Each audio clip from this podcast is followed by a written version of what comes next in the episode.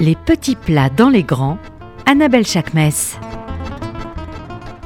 Bonjour à tous, bonjour à toutes, vous êtes sur R C J quatre-vingt-quatorze virgule huit et vous écoutez Les petits plats dans les grands. Alors, c'est la dernière de l'année, c'est l'été, on va parler fruits et légumes d'été avec des invités d'exception. On va parler de fruits et légumes d'été avec Damien Després, le chef du restaurant L'Aubergine à Montrouge. Salut Damien. Bonjour. On va parler aussi de glace avec Laura Fé. Fé, fa, fé, fé. Euh, et on va parler d'harissa parce que le piment, bah, c'est un légume d'été. On est d'accord, Leslie Sphèse ? Exactement. Le, le nom de votre harissa ? Papy Lalou. Et on va parler jus de fruits et de légumes avec Alain Milliat. Alors, on commence. Chef, vous, vous êtes notre référence cuisine. Donc, c'est quoi les fruits et légumes d'été ? Euh, bah, l'aubergine, déjà, pour commencer, hein, qui démarre sa saison là, au mois de juin. Ouais. Euh, on a bien sûr euh, tout ce qui est courgettes, euh, les tomates, même si c'est un fruit, ça fait quand même partie euh, des légumes qu'on travaille euh, pendant l'été. Et après, bah, on a tout ce qui est petits pois, haricots verts, euh, les petits oignons nouveaux. Euh, voilà, il y a tout un panel de légumes à, à préparer en ce moment et c'est super chouette pour faire des salades, euh, des gratins. Euh, voilà, il y a plein de choses à faire avec. Et du coup, alors ça, vous nous avez parlé des légumes, les fruits. Les fruits, bah, on va avoir quelques fruits rouges, puisque là, on en a toujours une, entre, une période un peu entre deux, avec la, la fin des premières fraises, en attendant les, les, les, les prochaines. On a les framboises, on a, euh, enfin, voilà, on a les cerises, bon, c'est fini quasiment, là, ça y est, c'était début juin. Mais voilà, y a, après, il y a aussi les, le melon, qui est un super, euh, un super fruit à travailler aussi bien euh, en entrée qu'en en dessert. Salé. Ouais. Et... On peut faire des... Nous, on fait un gazpacho avec euh, melon, melon, pastèque en ce moment, avec un peu de tomate, qu'on peut marier avec un peu de fromage, bah, c'est type feta. C'est, c'est, ou, euh, c'est voilà. Génial. Et vous avez... Euh, donc, le, le, le, le, votre restaurant s'appelle L'Aubergine. Oui. Mais c'est, c'est-à-dire que... Au restaurant, vous travaillez aussi l'aubergine ou c'est... Pourquoi l'aubergine ? Alors, aubergine, c'est un légume... Euh, pour lequel il faut apporter un peu de travail, un peu d'amour pour vraiment le savourer. C'est pas un légume qu'on peut manger comme ça, juste nature accrue. Voilà, c'est pas une tomate. C'est... Donc cette notion de travail du légume, elle était importante. C'est pour ça qu'on a appelé ça le, le restaurant Aubergine. Alors on en fait quand c'est la saison. En ce moment, on est en plein dedans, donc on fait un caviar d'aubergine, on fait des aubergines farcies, on fait même des fois des aubergines en dessert. On a tenté une, ouais, une, une tarte à thym, café, une tarte à thym d'aubergine et ça marche super bien. Génial. Ouais, avec alors, un peu de miel, de romarin pour, pour parfumer tout ça. Il y a euh, un truc qui est exceptionnel parce que vous êtes vraiment dans le respect du produit et dans... Euh, on, on, vous avez un mur dans le restaurant avec vos producteurs. Enfin, c'est un truc assez, assez euh, touchant de voir le rapport que vous avez avec vos produits, vos producteurs et ce que vous faites au restaurant. Il y a euh, une chose que j'ai trouvée génialissime, c'est que chez vous, on ne trouve pas de soda, mais vous faites vos propres sodas vous-même. Oui, ben, euh, on s'est un peu autoproclamé bistrot militant et l'idée d'un, derrière ce terme, c'est de se dire euh, on place l'humain vraiment euh, au cœur du plat, au cœur du restaurant. L'important, c'est les relations humaines qu'on a avec euh, nos producteurs, avec nos clients et toutes les histoires qui, qui sont liées à ça. Bah, des grandes marques de soda, on n'a aucune histoire avec ces gens-là, on ne les connaît pas. Mmh. Euh, pourtant, il y a des producteurs de fruits, il y a, y a plein, de, plein de gens avec qui on peut avoir des relations euh, plus proches, euh, plus amicales et plus familiales. Et du coup, ça avait du sens chez nous de se dire, bah, en fait, il n'y a pas de soda euh, industriel, mais on va proposer une alternative avec euh, une limonade qu'on fait euh, citron-basilic en ce moment. Mais ça veut dire comment ça se passe ? Comment on fait son propre soda ? Parce que bah, la technique, en fait, elle, on peut le faire à la maison. Ah, on peut le faire à la maison, c'est pas compliqué. Alors, euh, on fait comment, chef ? Un soda, ça reste de l'eau pétillante, hein, bien souvent, avec une base sucrée. Euh, donc, donc euh, bah, pour faire une limonade au citron, par exemple, on va presser des citrons. Voilà, c'est, c'est la base. Ensuite, on fait chauffer ça avec un peu de sucre, un tout petit peu d'eau. En ça proportion, une... on est combien ? C'est-à-dire combien de jus de citron pour combien de sucre ? À peu près moitié-moitié. Okay. Donc c'est assez sucré parce que c'est concentré, mais on va venir le diluer avec l'eau pétillante après. Donc il euh, ne faut pas goûter le sirop pur comme ça, sinon on trouve ça vraiment en fait, trop c'est, sucré. C'est comme mais... un sirop qu'on achèterait en grande surface, mais qu'on se fait soi-même. Bah oui, en fait, c'est pas compliqué. Hein. C'est... On peut le faire avec n'importe quel fruit et du sucre, un petit peu d'eau. Voilà, c'est... Il y a, il y a quelques années, on faisait, tout le monde faisait les confitures à la maison. Aujourd'hui, on pourrait faire euh, cette idée de sirop, finalement. Il suffit juste de faire une confiture avec un coup de mixeur dedans et de rallonger avec de l'eau, quoi. Et alors, cette on technique-là, est d'accord, elle, elle existe depuis longtemps. On est d'accord qu'en revanche, on ne peut pas mettre n'importe quelle eau. Il, il faut que ce soit des, de l'eau gazéifiée par des machines euh, qu'on peut avoir à la maison. Alors, bah, idéalement, si on veut aller au bout de la démarche et de se dire, on est, on est, fait pas appel à des grandes marques ou à, voilà, on est sur une eau. Alors nous, on a une, un système de filtration au restaurant avec euh, l'eau qui est gazéifiée sur place. Aujourd'hui, même à la maison, il y a plein de petits systèmes qui existent euh, pour pouvoir faire son eau pétillante et euh, on peut, enfin, je pense, sans trop de dépenses et sans trop euh, de complications, faire ça soi-même. Ouais. Alors, on va continuer à parler jus, fruits, légumes avec Alain Milliat, le, l'expert en la matière. Alain Milliat, bonjour. Merci d'être avec nous aujourd'hui sur R C J. Bonjour Annabelle. Vous allez bien ? Bonjour tout le monde. Bonjour. Je vais très bien, merci. Alain, expliquez-moi. Comment ? Mm-hmm. Parce que c'était une vraie question que je me suis posée. Vous avez des références de jus de fruits, mais aussi uh-huh. des jus de légumes d'été. Comment vous faites pour en avoir toute l'année ? Alors, euh, en fait, on travaille euh, principalement sur fruits frais. Donc, c'est-à-dire que, en fait, on a deux, euh, deux sources de matières premières. Les fruits frais. Mm-hmm. Euh, donc, on va commencer avec euh, les abricots. Euh, on travaille Le principe, c'est toujours d'aller choisir euh, une variété, un niveau de maturité et une zone de production. Donc là, on est sur l'abricot, là, on est sur Bergeron. D'ailleurs, on, on, je les goûte euh, lundi, euh, donc, euh, puisque les, les parcelles qu'on a réservées sont à côté de Tain-L'Hermitage, dans la route de du Rhône, à côté de notre unité de production. Mais après, on va continuer sur euh, des variétés de pêche blanche, de pêche jaune, de pêche de vigne, qui est un des pestes chez nous. Et puis après, on va, on va partir sur euh, les poires, les variétés de poires, les pommes, et cetera. Donc, pendant, Mais même, même euh, les tomates, six mois. Même les tomates, et vous avez des variétés fruits, de tomates. On a, on, et on a des tomates aussi. Alors, les tomates, on a quatre tomates. Il y a la tomate rose qui est un blend de trois variétés. Euh, donc ça, c'est un mélange de trente, trente et quarante sur trois variétés, dont la cornue des Andes, euh, mm-hmm. pour donner un peu, un peu de particularité au, au jus. Après, on va travailler avec une green zebra pour la verte, une tomate ananas ou un groupe de variétés tomate ananas pour la jaune, et puis enfin la noire crémée. Voilà. Mais c'est... Euh, donc, on va presser, nous broyer, ou filtrer, enfin voilà. Donc, il y a différents process sont propres à tel ou tel type de fruit ou tel type de maturité. Et ensuite, euh, on fait notre fruit, notre nectar de fruits, et on va le pasteuriser. La pasteurisation, en fait, est un, on va dire une cuisson. Euh, alors, soit elle est, on prend pas de risque, on fait tout à cent trois degrés, euh, et comme ça, on risque rien, mais on crame un peu tout, et notamment le profil aromatique, on déstructure un peu euh, le profil aromatique, soit on est un peu borderline comme nous on est, ou on est plutôt entre quatre-vingt-sept et quatre-vingt-douze degrés. Mm-hmm. Et donc, euh, cette, cette, euh, cette pasteurisation, elle est hyper importante, parce que dans, pour avoir un jus de fruits différent, en fait, il y a deux paramètres très importants. C'est un, la matière première, donc il faut qu'elle ait quand même une certaine personnalité, une atypicité.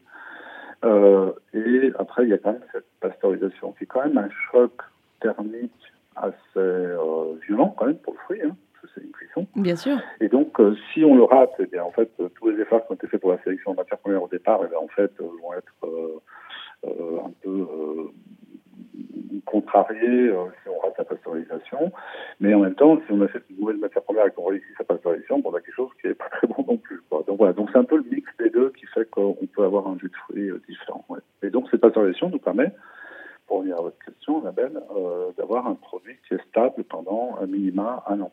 Voilà. Donc ça veut dire qu'en fait, on, on peut produire une seule fois par an. Et bien là, oui, par exemple, là, les bergerons, les bergerons, enfin, l'abricot bergeron euh, qu'on va, que je vais goûter lundi, savoir si ça me plaît ou pas, si c'est assez mûr ou pas, euh, on va les fabriquer pendant à peu près trois semaines. Ouais. Et euh, mais pendant trois semaines, en fait, on, on va quasiment fabriquer que ça et on devra euh, en fabriquer pour qu'il en ait pour un an. Ouais. Mais c'est ça, Donc c'est, on va c'est tout génial. En bouteille. C'est pour ça qu'on vous retrouve, parce que parfois il peut y avoir, et, euh, pas, pas rupture, mais quand on arrive à la fin de la saison, fin de la fin de l'année, on peut être sur une attente, mais c'est, c'est agréable aussi d'attendre un peu. Alors, ça fait un peu... Enfin, moi, j'aime bien, en vrai. Oui, dans l'air, c'est, c'est vrai que dans l'ère de consommation, d'industrialisation qu'on a, c'est, en fait, on veut tout, tout de suite et tout le temps, quoi. Voilà. Ben, non. Enfin, euh, moi, j'ai fait de la, si on a acheté X tonnes et on a fait X bouteilles, eh bien, alors, peut-être qu'on s'est planté sur les stats, on s'est dit, tiens, il nous en fallait cinquante mille, et on a fait, euh, et en fait, il en fallait soixante mille, ben, tant pis. Mais, euh, nos clients sont quand même, euh, Enfin, moi, j'ai bien aimé l'intervention là, de, de, de la personne là, du restaurant L'Aubergine juste avant, parce que c'est, mais voilà, ils sont, euh, bah, ils sont un peu scalés aussi sur ce que donne la nature, quoi. Je veux dire, euh, c'est juste. Euh, j'ai pas envie d'aller euh, faire euh, faire de l'abricot euh, concentré, euh, euh, une autre matière première qui serait déjà un peu dénaturée parce que ça subit une grosse pasteurisation au départ et qu'on va en rajouter une autre derrière. Non, je veux dire, si et puis en plus on a des produits chers, donc. Euh, Il faut qu'on, qu'on soit à la hauteur de la promesse que l'on fait, qu'entre guillemets. Et puis s'il n'y en a plus, ben, il n'y en a plus. Quoi, voilà. Et puis on attend une nouvelle récolte. Quoi. Ouais. Et alors, l'avantage aussi de, de, de faire comme vous faites, c'est-à-dire que je, je sais que vous avez une approche très particulière sur le, le sucre ajouté. Donc en fait, oui. de, de faire en pleine, en pleine saison vous permet de ne pas, de pas ajouter tant de sucre que ça, on est d'accord ? Alors en fait, il y a deux... Alors, le, le, le sucre, c'est un sujet qui me, bon, qui me passionne pas, mais j'y suis sensible. Et mmh. donc, euh, en, en fait, je suis euh, diabétique et insulinodépendant, et donc, du coup, ça, c'est, c'est une maladie, enfin, oui, c'est une maladie auto-immune, mais assez passionnante, en fait. Mais c'est pour ça qu'on euh, s'aime beaucoup, Alain, parce qu'on est tous les deux diabétiques, en réalité. Exactement. Mais j'ai pas voulu le dire. Non, non mais bah, alors, moi, euh, je suis open. Hein. J'ai, mais voilà. bon, je fais mon diabète coming out. Et donc, du coup, euh, les jus, en fait, euh, les, les, les jus, par euh, définition réglementaire, sont purs, en fait. Donc, euh, la réglementation européenne euh, euh, interdit l'utilisation, enfin, euh, de, de rajouter quoi que ce soit dans un jus. C'est-à-dire, on prend un fruit, on le presse, on le broie, on le filtre, on ne filtre pas, on pasteurise, on ne pasteurise pas, peu importe. Mais si on met le bon jus, ça veut dire qu'il est, qu'il est pur. Et les nectars, en fait... Ça concerne, euh, donc, donc pour les jus, pour les jus, il n'y a pas de sucre ajouté, mmh. interdit. Ça ne veut pas dire que le produit, en fait, n'est pas sucré, puis c'est les sucres... Non, c'est le sucre naturel du fruit. Voilà, et donc du coup, on va dire, allez, une, euh, je ne sais pas moi, euh, un des fruits les moins, les moins sucrés en Europe de l'Ouest, euh, c'est la fraise, on appelle d'ailleurs le fruit diabétique, à peu près neuf pour cent, et le fruit le plus... sucré euh, en Europe de l'Ouest, c'est la figue qui titre à peu près vingt-quatre pour cent. Donc, c'est quand même une grosse attitude, quoi. Mais en moyenne, les jus, bon, si on prend un jus de pomme, chez nous, un jus de pomme coque, c'est titre euh, à peu près douze pour cent. Voilà. Et les nectars, en fait, ça concerne des fruits, euh, des fruits pulpeux, euh, peu juteux, euh, ou dont le jus ne représente pas le fruit. Je m'explique. Si on prend un abricot, justement, on reprend cet abricot Bergeron. Si je le presse, Euh, j'obtiens en fait un jus qui va être euh, euh, un peu transparent, mm-hmm. euh, très acide, peu aromatique, et du coup, il ne représente pas le fruit. Donc, ce que je fais, je vais dépulper le fruit.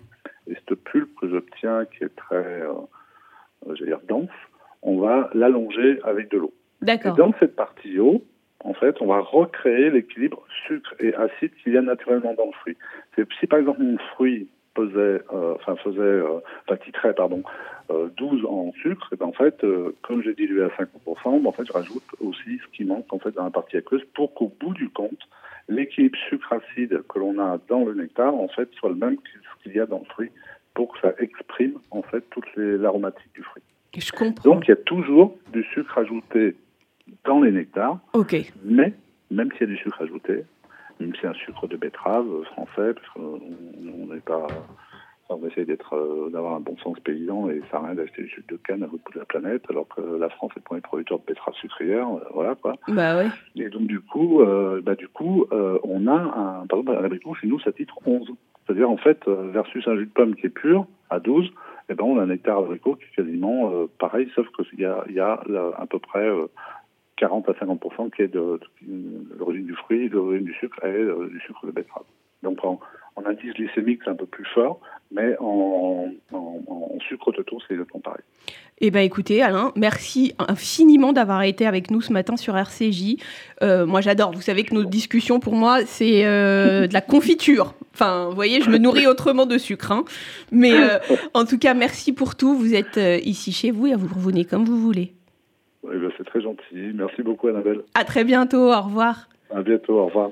On va continuer à parler d'été, de sucre un peu, mais tranquillement, avec, euh, avec Laura. Laura, parlez-nous de vos glaces, parce qu'en fait, vos glaces, c'est mon coup de cœur de l'été. Je tiens à le dire, je l'avoue, c'est mon coup de cœur de l'été. Alors, parlez-nous de vos glaces qui sont... Moi, j'ai connu vos glaces euh, avec les pop cocktail. C'est, c'est, oui, c'est ça, ouais. Alors, à consommer avec modération, parce qu'on en a sans alcool, on en a avec alcool, euh, avec du limoncello, par exemple, euh, c'est un citron, euh, limoncello, noix de coco, avec du lait de coco. On a une autre qui est ici, c'est quoi celle-ci ? La ponche. La ponche. Alors, c'est quoi dedans ? Alors, ce sera du rhum, de la mangue et de l'ananas. Donc, celle-ci aussi, c'est une autre saveur euh, alcoolisée. Donc, pour vous en dire un petit peu plus, euh, on a vraiment commencé comme ça. Donc, on a lancé notre marque de glace qui s'appelle Lap. Donc, déjà, Lap, c'est le son qu'on fait en mangeant une glace. C'est une onomatopée, euh, donc ça fait Lap, Lap, Lap. Euh, voilà. Et euh, donc, on a commencé avec cette gamme de cocktails sorbets où, en fait, on a revisité des cocktails que tout le monde connaissait, donc le punch. Euh, on s'est inspiré de la pina colada, mais on en a fait une limone colada. C'est, euh, celui-là, il est fou fou. Hein. Mais à consommer avec modération, une ouais, fois encore. Encore hein. une fois, donc, euh, réservé aux adultes, effectivement. On a un très faible taux d'alcool. Euh, donc, euh, de toutes les glaces ont, ont le même. On est à quatre virgule cinq pour cent. Et très vite, en fait, on a eu de la demande pour euh, du sans-alcool. Et c'est là où, en fait, on a introduit nos smoothies glacés. On, on aime bien les appeler comme ça parce que... c'est vraiment un mélange de fruits. Donc, ce n'est pas un sorbet classique, sorbet fraise. Celui-ci. Voilà, par exemple, celui-là, donc euh, le berry, ce sera vraiment un mélange de pastèque, fraise et framboise. Très donc, été, on est d'accord. Très été, donc tout est mélangé. Et en fait, on est vraiment sur de la purée de fruits, du jus de fruits. Il euh, n'y a, y a, y a pas d'arôme, ce n'est pas de, de, de l'eau et des colorants et de l'arôme euh, comme on peut trouver euh, en grande surface. Ils sont, ils sont bio également. Euh... Bio, ça veut dire quoi ? Ça veut dire que les, les fruits sont bio ? Ouais, exactement. Les fruits sont bio. Ok. Euh, et récemment, bah donc, donc ça c'était pour la partie sorbet. Récemment, on a introduit nos crèmes glacées végétales. Mais alors ça, voilà. ça, ça va plaire à nos auditeurs parce que il n'y a pas de lait. Exactement. En fait, euh, donc c'est des, c'est, c'est des crèmes glacées donc sans lactose. On... Elles sont faites à base de noix de cajou. Donc, c'est du lait de noix de cajou ? Non, c'est de la purée de noix de cajou. D'accord. Euh, purée de noix de cajou. Euh, et donc, on a trois saveurs. Euh, on a, en fait, on a essayé de faire quelque chose de très gourmand, tout en étant euh, végé, végétal, donc sans, sans lactose, et tout en étant euh, avec une liste d'ingrédients ultra courte. C'était vraiment très, très important. Mais ce qui est le cas aussi sur les esquimaux. Oui, exactement. En fait, de, toute notre démarche, c'est de, en fait, de mettre le moins de choses dans nos produits possibles. Euh, parce que, par exemple, quand vous prenez une glace... Euh, Ben and Jerry's, euh, pour comparer, enfin, il y a... Y a... Pour ne citer que. Voilà, on est à peu près à quinze, voire plus d'ingrédients, nous, dans nos crèmes glacées. Les Häagen-Dazs, enfin, toutes les marques, toutes, Carte ouais. d'Or, c'est pareil. Voilà, hein. Tout ce qui est industriel, c'est pareil. En fait. Exactement, et, et nous, on est plutôt à six... Euh, six ingrédients. Euh, donc... Oui, parce que là, je regarde les ingrédients. On a de l'eau, de la purée de framboise, de la purée de fraise, de la purée de pastèque, un peu de sucre pour booster. Euh... Exactement. Mais ça n'arrive pas au-dessus de... Enfin, le sucre, il arrive loin dans la liste. Et on a juste un stabilisant qui est de la gomme de coire. Ouais. Donc, en fait, y a... c'est ultra naturel, vos glaces. Oui, c'est, c'est, c'est exactement ce qu'on a essayé de faire. Si on pouvait, on aurait même enlevé le stabilisant. Mais en fait, pour euh, produire dans ce type de packaging, puisque donc, c'est donc, ces tubes que tout le monde connaît... Euh, il faut que ce soit industriel et ouais. donc du coup c'est, c'est, c'est produit par une usine qui nous oblige en fait à mettre quelque chose euh, pour stabiliser euh, oui mais c'est quelque produit. Chose de plutôt naturel. Oui, exactement.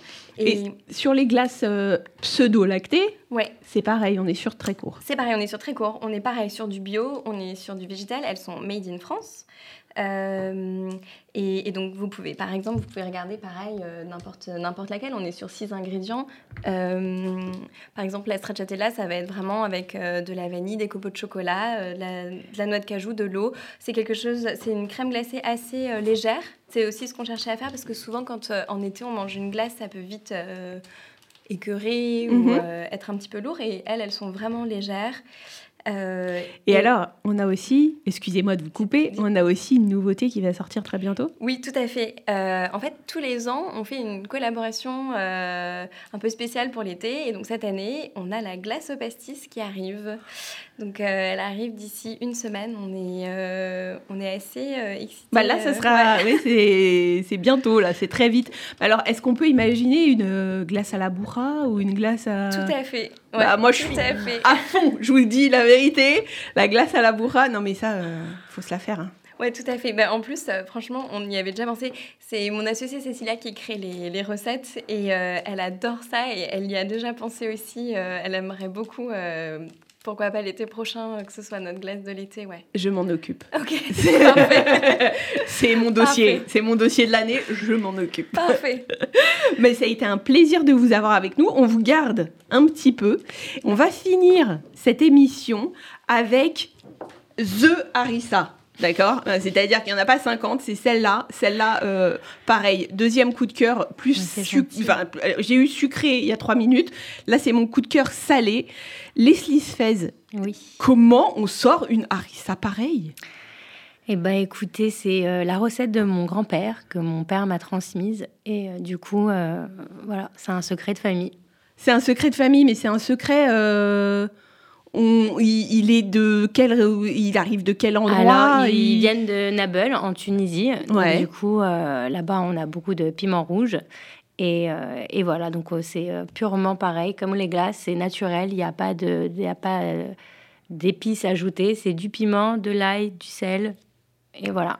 Mais alors, en fait, on a eu envie de vous avoir avec nous aujourd'hui parce que Euh, le piment, clairement, on est en pleine saison. Bah en fait, le piment, il est en train de pousser là actuellement. Il est, il est vraiment, voilà, il commence à sortir de terre dans quelques semaines, dans quelques, ouais, dans quelques semaines début juillet. Et puis après, il y aura le temps de séchage et euh, il va arriver. Et c'est, comment, quand on est, parce que vous êtes une jeune, jolie jeune fille, comment on a envie de se mettre dans la harissa? C'est quoi? Qu'est-ce qui eh se bah, passe? Écoutez, j'ai arrêté euh, mon travail par, parce que je suis devenue mère au foyer. Et euh, mon père avait très envie euh, de, de refaire la harissa de son père depuis des années. Et euh, vu que mes enfants ont grandi et qu'ils sont partis à l'école, ils sont partis en crèche, je me suis dit, qu'est-ce que je vais faire? J'ai pas le temps de retourner dans mon ancien travail, car quatre heures trente, il faut tous les récupérer. J'ai dit à mon père, eh ben, écoute, apprends-moi. Euh, ta recette, euh, transmets-moi ça. J'ai envie de, j'ai envie de connaître euh, l'héritage familial, savoir, euh, voilà, c'est ce que faisait ton père. Et, euh, et voilà, il est venu dans ma cuisine, on a commencé à le faire. Il m'a raconté euh, toute son enfance et du coup, bah. Il s'appelle il a... comment votre papa? Il s'appelle Élie. Du coup, avec le temps, vu qu'il a des petits enfants, on l'appelle Papy Lalou. Papy Lalou, mais alors ça veut dire que Papy Lalou, malgré tout, il a... c'est une histoire de transmission cette harissa. Exactement. C'est son père qui lui a transmis la recette parce qu'il avait une épicerie à Belleville à l'époque et il était très connu, mon grand-père, Papa Isaac, pour son harissa. Et du coup, mon père, bah, il avait ça dans sa tête, il adorait son père et le voyait faire. Et mon père a pris une, un chemin de carrière dans la fabrication, donc rien à voir dans le prêt-à-porter. Et puis, à la retraite, euh, il avait envie de retourner euh, dans ça et de nous transmettre à nous, ses enfants, euh, à son, son enfance, quoi. Ce qu'il a vu, comment il a grandi, euh, son père. Euh, enfin, il racontait les histoires, quoi. Elle a un truc incroyable, votre harissa, c'est qu'elle est pas... Euh, elle, est, elle est très pimentée, mais elle, elle, elle, euh, elle éclate pas tout, quoi. On a vraiment le goût du, du piment, mais le goût... Euh, euh, l'essence même du piment. Bah parce qu'il n'y a rien d'autre, quoi. Il n'y a, a pas d'épices ajoutées, y a pas, on n'a pas transformé le piment, on ne l'a pas euh, mariné dans une sauce spéciale ou on travaille le produit en lui-même. C'est un piment, euh, c'est un piment qui est pas, euh, qui est fort, mais pas tant à la fois. Enfin, c'est une fois encore, c'est une harissa que moi j'ai utilisée. Alors, je l'ai utilisée avant de vous avoir ici mmh. pour pour essayer de la comprendre. Et on est sur une harissa qui est euh, qu'on peut mettre en condiment, par exemple. On la mélange avec du yaourt, avec un jus de citron. Euh, ouais, on peut, on peut on peut la couper avec un peu d'huile d'olive. On peut la mettre en tartine. On peut la cuisiner dans un plat. On peut euh, on peut en faire plein de choses parce qu'elle a un goût. En fait, elle elle rajoute... est très ronde. Voilà, elle rajoute quelque chose à la recette. En fait, elle, elle rajoute a... du caractère, j'ai trouvé, pour être honnête avec vous, mais pas de piquant. Euh... Elle est piquante, mais elle, elle est pas. Euh... Oui, elle, elle vous brûle pas la pas bouche. Je sais pas comment ouais, dire plus clairement que que comme oui, ça. C'est, c'est, c'est, c'est vrai que bah justement, tout est une question de dosage. Tout est une question de de, de dosage. Voilà. Il n'y a pas d'autre mot que euh, voilà. C'est, Alors, c'est la, le secret. La dernière question que j'ai envie de vous poser à tous, parce que voilà, c'est la dernière émission de l'année, c'est quoi votre truc de l'été, Damien Després? Mon truc de Ga- l'été culinaire, hein, oui, on parle. Oui, bien sûr. Euh, moi, c'est les gazpachos. Je suis un grand fan de gazpachos. Je suis parce d'accord. Parce que je trouve qu'on peut s'éclater avec, euh, parce qu'on peut utiliser euh, bah, tous les fruits, euh, tous les légumes qui sont à notre disposition euh, en été, et euh, c'est hyper rafraîchissant, donc... Euh, Voilà, je parlais du melon tout à l'heure, il y a la pastèque, la tomate, bien sûr. Et euh, nous, des fois, on fait un gazpacho avec des poivrons euh, brûlés. Mm-hmm. On fait brûler euh, à la flamme, on les garde, on enlève la peau. Et on mixe ça, servi très frais, euh, avec un peu de yaourt, euh, ça se marie très bien. Donc j'ai, j'ai hâte de goûter la harissa. Pour, avec euh, plaisir. Pour voilà, éventuellement condimenter Laura, ce gazpacho. Laura, votre truc de l'été. Voilà, moi j'adore euh, cette période-là parce que je suis très fruits, très légumes et bon bah les fruits et légumes de l'été c'est c'est la folie. Euh, non bah je pense que en fait ce serait tout simplement euh, les salades de tomates quoi. Ah je suis d'accord, moi je suis fan des salades de tomates. Bah, d'ailleurs euh... avec pareil avec la harissa. Et vous Leslie, la, le, et votre bah, truc de l'été? Mon truc de l'été bah c'est les fruits, c'est le melon et la pastèque avec de la feta. Je suis bien d'accord. Alors ça en petite salade avec un peu de basilic et de l'huile d'olive, dans du melon feta ou pastèque feta. Voilà, je mets mon harissa en entrée avec les barbecues, mais en dessert, je suis très sucrée aussi. Donc, euh, voilà. Eh ben, écoutez, je vous remercie à tous les trois d'avoir clos Merci cette année vous. avec Merci, moi. Ouais. Merci beaucoup d'avoir été avec nous ce matin sur R C J. Et je vous dis ben, à onze septembre. Oui. On a la directrice d'antenne. Et ben, je vous embrasse bien fort. Bon été à tous.